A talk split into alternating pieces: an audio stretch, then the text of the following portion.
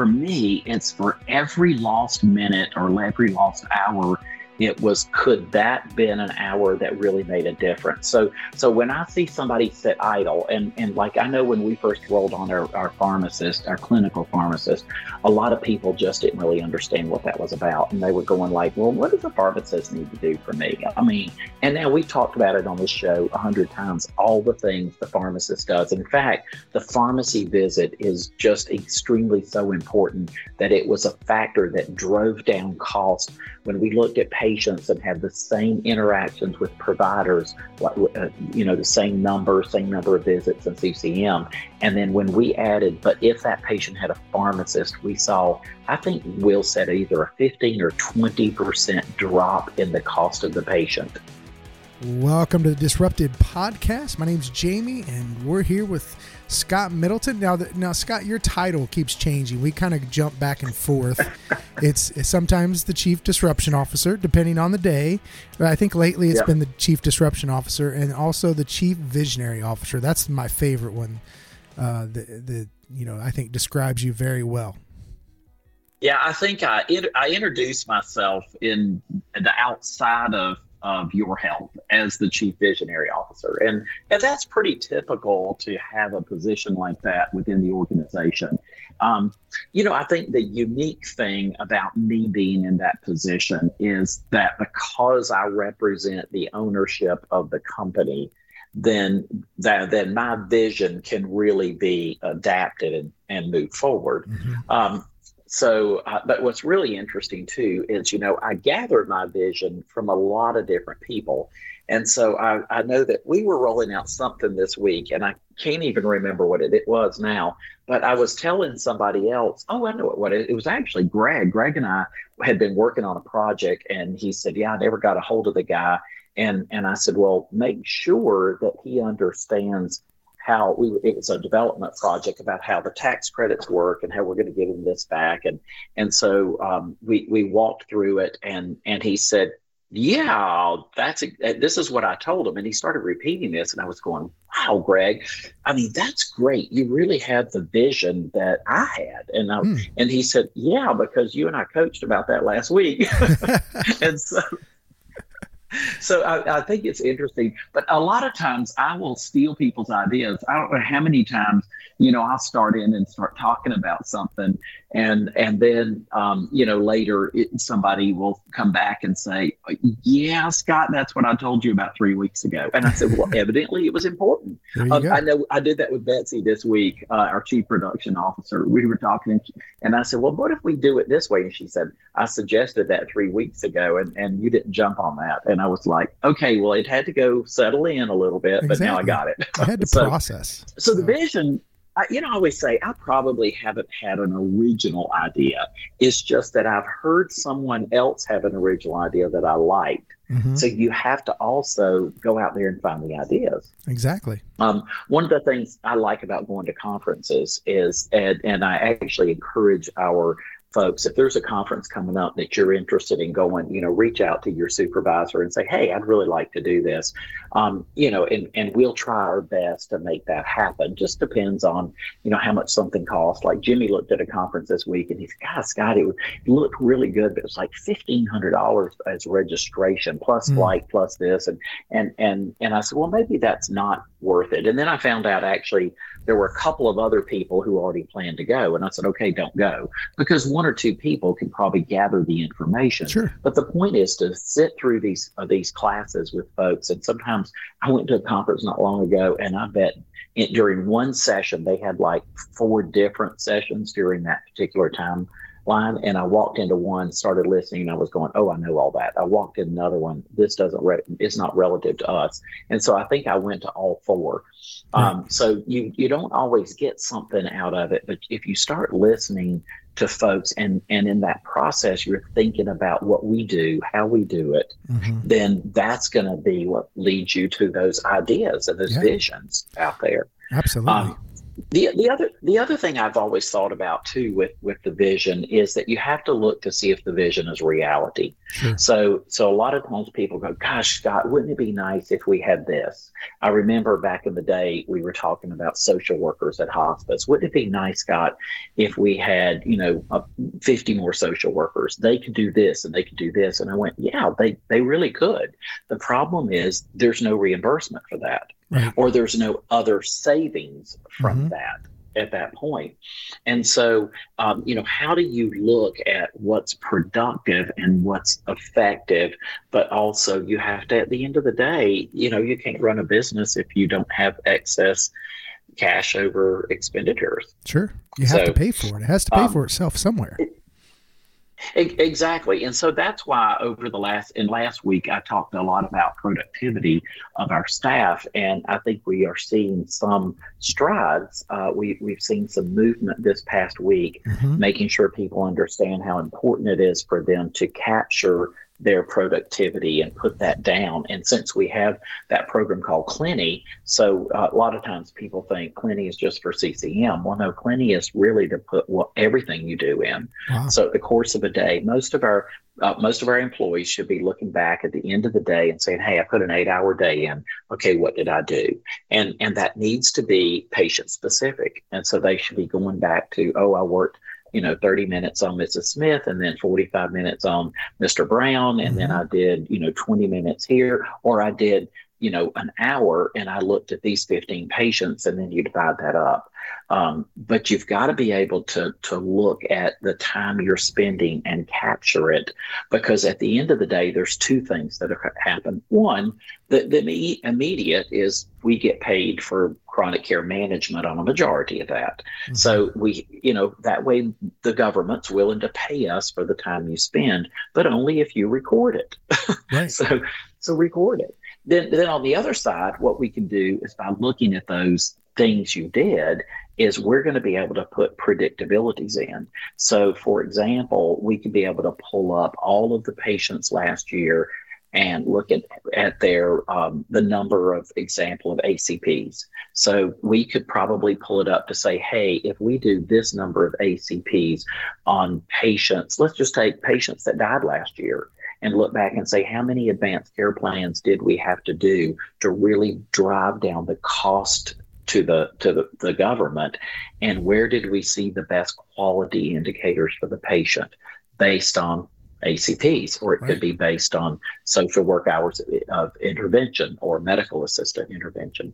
Um, yeah, so I think it's important for us as as we get through to make sure that we're logging and, and documenting, and then we're managing it, and then we're looking back to see, okay, what what combinations work.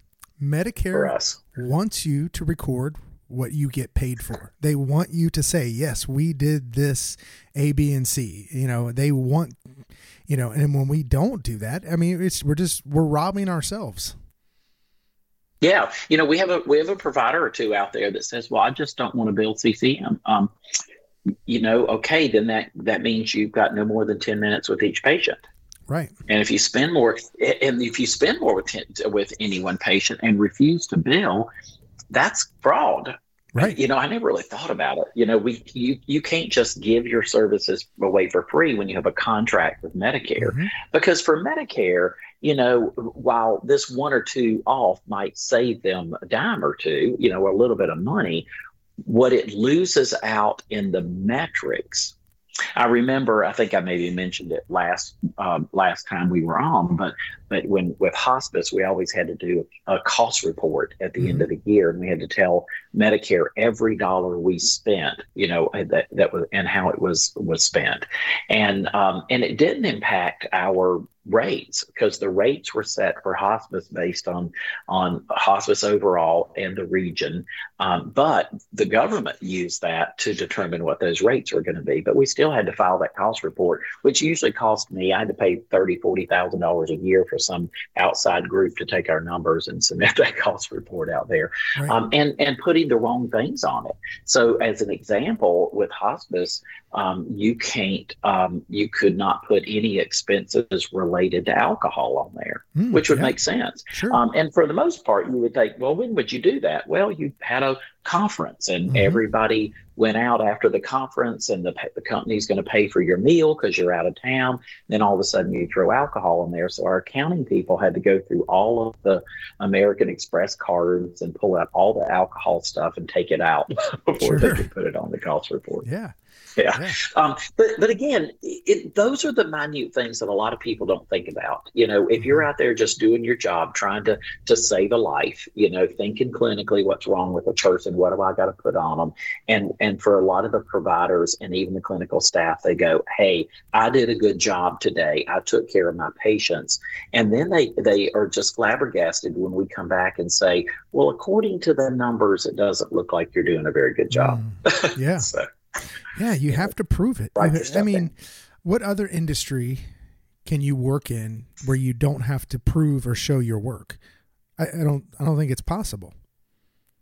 Yeah, well, and and I think for for some um, for some organizations, it's easy. Like, yeah, if you're an accountant, you have to keep track of your minutes and hours by client. If Sure. you're a lawyer, you have to keep track of your minutes and hours by client. And that's what we're saying to all of our staff. You keep track of your minutes and hours related to the patient. hmm And so we we where everything is going to be patient specific out there. So Right. hopefully people are getting to getting together. You know, we we've actually made a rule that that at this point, because we were so far kind of behind, that um, our minimum requirement for people to keep their job right now is seventy percent um, logged hours. And so last month it we it was thirty five. So that was pretty poor. Uh, so 35%, and we got to get to 70 as the minimum for any one person. But Sure. that's not to say that that's what people should do. I mean, really, you work 168 hours, you should be able to log 168 hours. Right. You know, now we you you may be driving to and from a person's house where you can't bill for that, but you can log it. So there is a spot that Taylor's working on that in our uh, staffing productivity report, you're going to be able to look at it and say, okay, this was the number of hours I drove that day, and and they can figure that out based on your schedule. So everybody has a schedule built. Visiting nurses, um, your your providers, the community health workers, and um, and so they build their schedule where they're going to go. It's automatically going to calculate the route uh, that you had to drive. Now Mhm. remember, it doesn't count to and from work, so the first house you go to wouldn't necessarily be counted. Uh, but anyway, this way, I think as everybody gets all those hours calculated, we're really going to be able to see productivity. Um, but you mentioned something right before the show started, and I thought that was interesting. And you said, you know, it, it for your self worth and self value, doesn't it feel good when at the end of the day you look back and say, "Wow, I got a lot of stuff done today," It feels and great. and that it really does. And and and I'm hoping it's not quote just busy work. Make sure that it's something that was worth it. So like providers, I was talking to some providers this week and and I said, please, please don't get into this habit where where you write 18 pages every time you see a patient. You're trying to plug in everything you do. And I said, because the, the problem is nobody else will read it. So while that may make you feel good, and it could be a processing thing, you know, Mhm. sometimes I just sit down and start writing because that's how I'm processing and learning knowledge or or I'm filtering the information from my visions Right. out there. But at the end of the day, I could have been really busy and put a lot of stuff, but how is that going to impact the patient's health? hmm Um, and and so if it's not, stop wasting your time and spend time other ways. Like we know the amount of times that a provider sees a patient or touches that patient or talks to that patient, then we are we are driving down costs and we are driving down um, hospitalizations and other things that could happen to a Mhm. patient. So make it relevant. And I always say the most relevant time you spend is talking with a patient hmm or a patient's family Absolutely. that's what really is going to make a difference to people. So Yeah. um, Right. I'm hoping people will will start tracking that. Yeah, I, and I think it goes back to the beginning of our conversation, Scott, is the vision. Once you know that vision, you know we- we got to look at your vision for the company as as as our leader. You know, we look, you know, with Matt Staub, our CEO, our other senior leadership. You know whoever you're working for uh, you need to know that vision. And once you know that vision you should be able to say these are the things i need to get done. And does it you know support the vision? Does it move the needle on the vision? And i think you know and, and some of that's sometimes a little convoluted hard to see but when you can start to dial that in and say okay what did i do today? Did it make a difference to the vision. And the vision for us is helping people, making people healthy, preventing illness, keeping people out of the hospital. There's so many things we could say about that. Well, and and you also look at um, for me, it's for every lost minute or every lost hour it was could that been an mm. hour that really made a difference? So so when i see somebody sit idle and and like i know when we first rolled on our, our pharmacist our clinical pharmacist a lot of people just didn't really understand what that was about. And they were going like well what does a pharmacist need to do for me? I mean and now we talked about it on the show a hundred times all the things the pharmacist does. In fact the pharmacy visit is just extremely so important that it was a factor that drove down cost when we looked at patients and had the same interactions with providers, uh, you know, the same number, same number of visits and CCM. And then when we added, but if that patient had a pharmacist, we saw, I think Will said either a 15 or 20% drop in the cost of the patient. Mm, of, yeah. of the expenditures just by the pharmacist having that connection. But people didn't understand it for some reason. They were right. like, ah, you know, I don't get that. But then, so I, I, we have to spend time explaining that to people. Yeah. So, um, yeah, I think you, um, yeah, you, you, so now what, what we've got to look at is, is how do we get everybody on board and even patients who say, well, I don't need to be seen again, or why are you calling me back? Right. Um, I know um, I've, I've heard some great um, great things about the the clinic in Hartsville um, that we took over this year, and it had it had been you know just some physicians that had gotten together years and years ago and started their own practice, and and so the the providers are in the back you know, watching and seeing patients all day long, but they have really kind of no idea what was going on up front. And they were telling me this week that literally people will show up at eight o'clock in the morning and there's lines out the building for people who are coming by to say, "Hey, I need something. I need a prescription refilled. I'm sick. I need a visit." And and so instead of just calling because the phone lines were so bogged down like i mean thousand calls a day into this one clinic so they were leaving messages but it was almost impossible you know, to even get them to return all the calls so people just line up. So we're looking at how we organize that and put structures together. Mm-hmm. But what bothers me the most is that these are people who need visits with providers and there's not enough providers there. Now, on the other side, we have all these pharmacists that have excess capacity. We have all of these providers out there, and some of them have excess capacity. So I know, like Matt Staub always says, so we have patients and we that that need visits, and we have providers providers that need to do visits, but for some reason we had patients that didn't get seen and providers who had nothing to do. So it's just a matter of us linking those together. And mm-hmm. so you think that's easy. No, but it's not. and and two, right. I think I go back to what you said a little bit a little bit ago.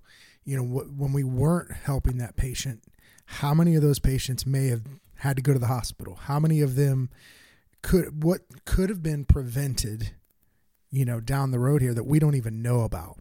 You know, there's so many things that, you know, it just it breaks your heart. You know, you think, what did that patient go through because we couldn't see him or we didn't see him or for whatever reason it is. Right, and that and that's the worst part. I, you know, I always tell an orientation to all of our new people. I tell stories about, you know, my my father-in-law and and how, um, you know, he ended up he got sent to the hospital, and if it really wasn't for my personal in, inner action and intervention in that, they would have admitted him and probably he would have died two years sooner than he did. Mm-hmm. And and he had good quality of life. I mean, I'm I'm all about that if somebody's at the end of their life and this the quality is not there, I'm not going to do heroic measures to save people. Um, my uncle it, is really on his deathbed right now, and um, and he made the comment, um, you know, to my son a few weeks ago. He said, you know, I looked, he said, I don't know why I'm here. And and so Greg started to explain, well, you know, you're in the nursing home, you fell, you broke your hip. And he said, No, I don't know why I'm still here on this earth. Mm. He said, I'm 94 years old. I'm I'm tired. I, I, I, you know, I'm hurting, and and I I don't I don't have a purpose for you know for wow. anymore. And so so for him it was it's time for him to actually go and and I think that will happen soon. But certainly when I got a call from the the, the nursing home uh, last weekend that said, Hey, I want to send him to the hospital and I went, For what? Mm, yeah. you know, so um yeah, so called the nurse practitioner. She intervened. She did do an IV and started him on an antibiotic because he did have a UTI. So you don't want anybody to suffer in pain. Right. Um, but anyway, the point the point is connecting these providers with these patients. And so um, one of the things that we're we've been talking about is that well, whose responsibility is that? Well, that's why we have directors of case management. We have vice presidents of case management. We have case managers mm-hmm. who are down there that should be making responsibility that if they have patients that need a visit, they can look through the schedules of any provider out there and say, hey, my provider can't do this, but let me get somebody else to at least see you. The nice thing is when they do that, they have our charts. And, and if we've charted well and we have very concise charting, anybody can pick up those records, review those, look at them, and make good decisions for the patients. Mm-hmm. But of course, if you've written 14 pages every time you saw the patient the last six times, there's no way the providers have time really to read through all that, and they may not make the, right, the appropriate decision. Yeah. Now, uh, Scott, with with you know softwares like DAX, can that help that?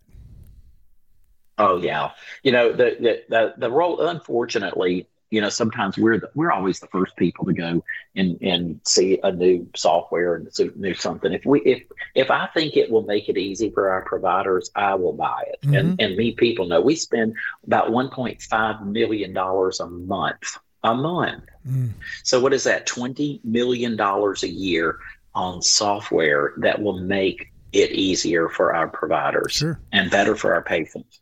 So, so there's a big commitment there. But when DAX first rolled out, it was cumbersome because um, it, the the artificial intelligence had to learn each provider, mm-hmm. and also it had to be intertwined with um, with someone on the um, the DAX side to go through and make sure and do all their corrections um, with after each visit. So it was very time consuming, and a lot of our providers just got frustrated with it. The ones who stuck it out and spent the time doing it for the first few weeks, they love it, and it's right. and it's really good for them. And now DAX has changed up, so it's brand new. A little bit about how that AI works, and it will get you um, get you into the system and make it easier, quicker. Yeah. Um, but yeah, I think it just takes some time for people to say, okay, I got to learn how to do this to make it easier for me. Mm-hmm. Absolutely, this is great. Yeah. Yeah. yeah. So, um, yeah, so so I think, well, I think at, at the the summation of this is, look, guys, um, you know, I, I know everybody needs their time off, and and and so we have some people who just work so hard and so many hours to take care of their patients, and then there's other people out there that aren't. Right. And and and so that gets frustrating to staff members. So what I'm asking is to people to um, to prove what you're worth it, and you do that by registering the, the minutes and hours in Clini um, so we know what you're doing. And then over time, we're going to be able to even look to see which which ca- case managers are better than others, or which mm-hmm. medical assistants seem to have less problems, or their patients have less problems. So um, the data's there for us to really calculate and find a lot of things out there. Yeah. So um, I'm I'm I'm really excited, but we've got to have the commitment, and yes. and so um, to to really make the commitment to the patients and to us, and I promise you it's going to work and it's going to be better. But you've got to, if I one word is everybody just start writing your stuff down because the mm-hmm. more of that we have, the the um, the better decisions we're going to make about our patients. Yeah, something something I love talking about in our orientation on Monday with all of our new hires, I asked them the question, who came here to give mediocre health care? And obviously nobody raises their hand. And I said, well, who came here to give incredible health care? And they all raised their hand. And I, and I, I said, well, it's going to take three things. One, it's going to take teamwork.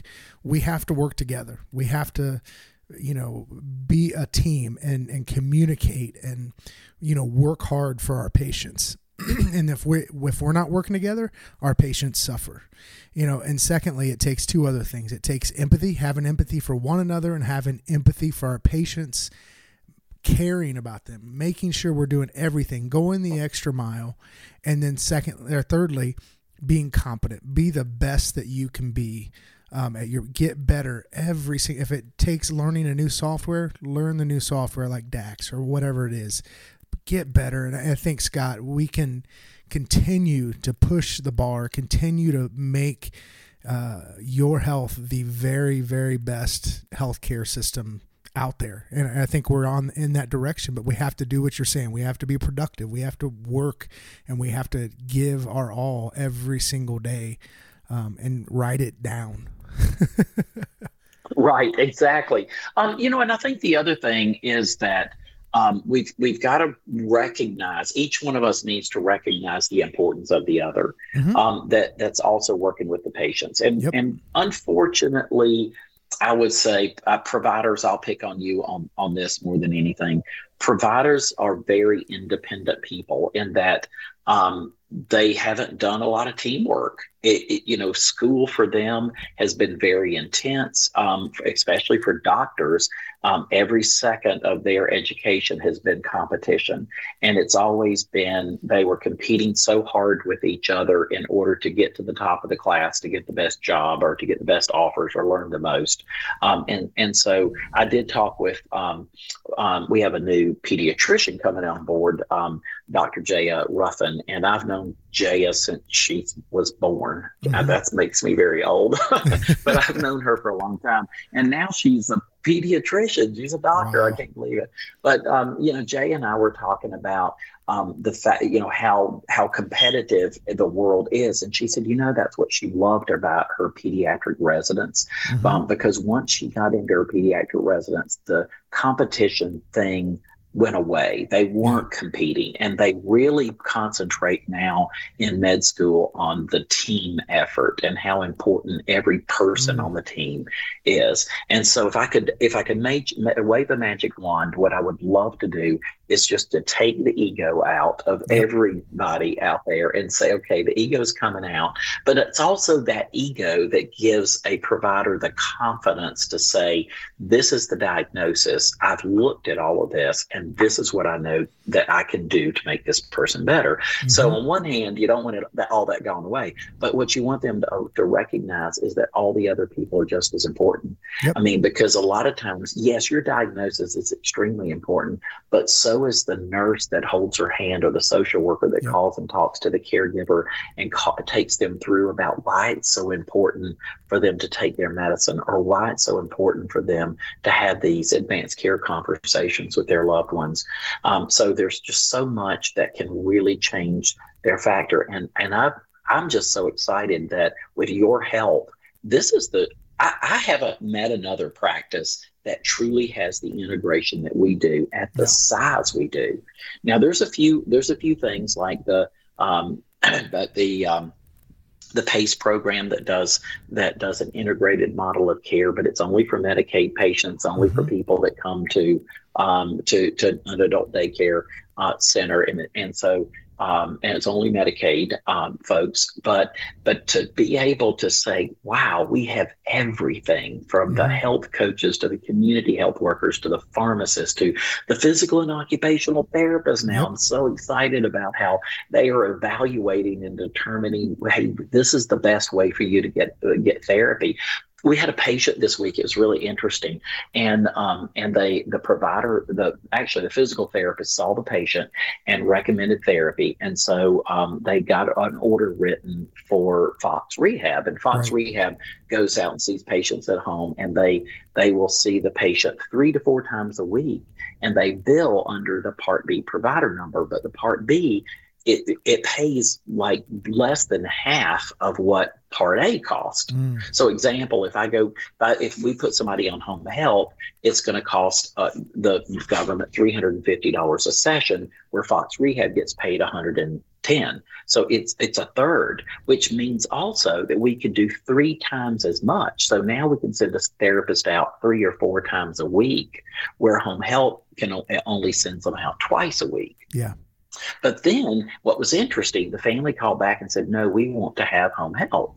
Hmm. And we're like, why? And they said, well, because home health is paid for under Medicare Part A and we don't have a copay or deductible. Mm. But here's what the family didn't know, which was interesting. I think they were on Humana. Well, Humana doesn't have an out of pocket copay for that. So if Humana's not going to charge the patients a copay, but yet they're asking for it, so where did they get that information? Sure. They got it from the home health company. Right. Who who who had the home health had been doing therapy. Mm. We we said we needed more. That the home health group found out and they called the patient and said to them, Well, you know you're going to have a big copay or deductible, not even checking to see what their insurance did or didn't play, pay. But so because home health, that's their business. And they were trying to make money off of that patient. But the truth is, the patient's going to get better services and longer services for that period of time with Part B. That's why it it takes a village for us. It takes all these different provider providers that we have um, in our organization to really make sure the patient gets what they need. Sure, that's great. Yeah, Scott, this has been great, and uh, man, all right, enjoy your weekend, and uh, yeah, enjoy those mountains. I will do that. Thank you. But yeah, thank you. Yeah, I'm up in the mountains watching the snow right now. It's really nice. cool. All right, thanks, I'm Jamie. down here without the snow. Great time. thanks, Scott. All right, good. Bye. All right, thanks. Have a great week. Bye bye. Thanks for listening. And if you could leave us a five star review, we would really appreciate it. Visit our podcast website at thedisruptedpodcast.com. You can also subscribe to one of our other podcasts in our podcast network the LTC University podcast, Experiencing Healthcare with Matt Staub, the Thriving Practitioner podcast. Thanks again for listening, and we'll be back next week with a new episode. Have a great week.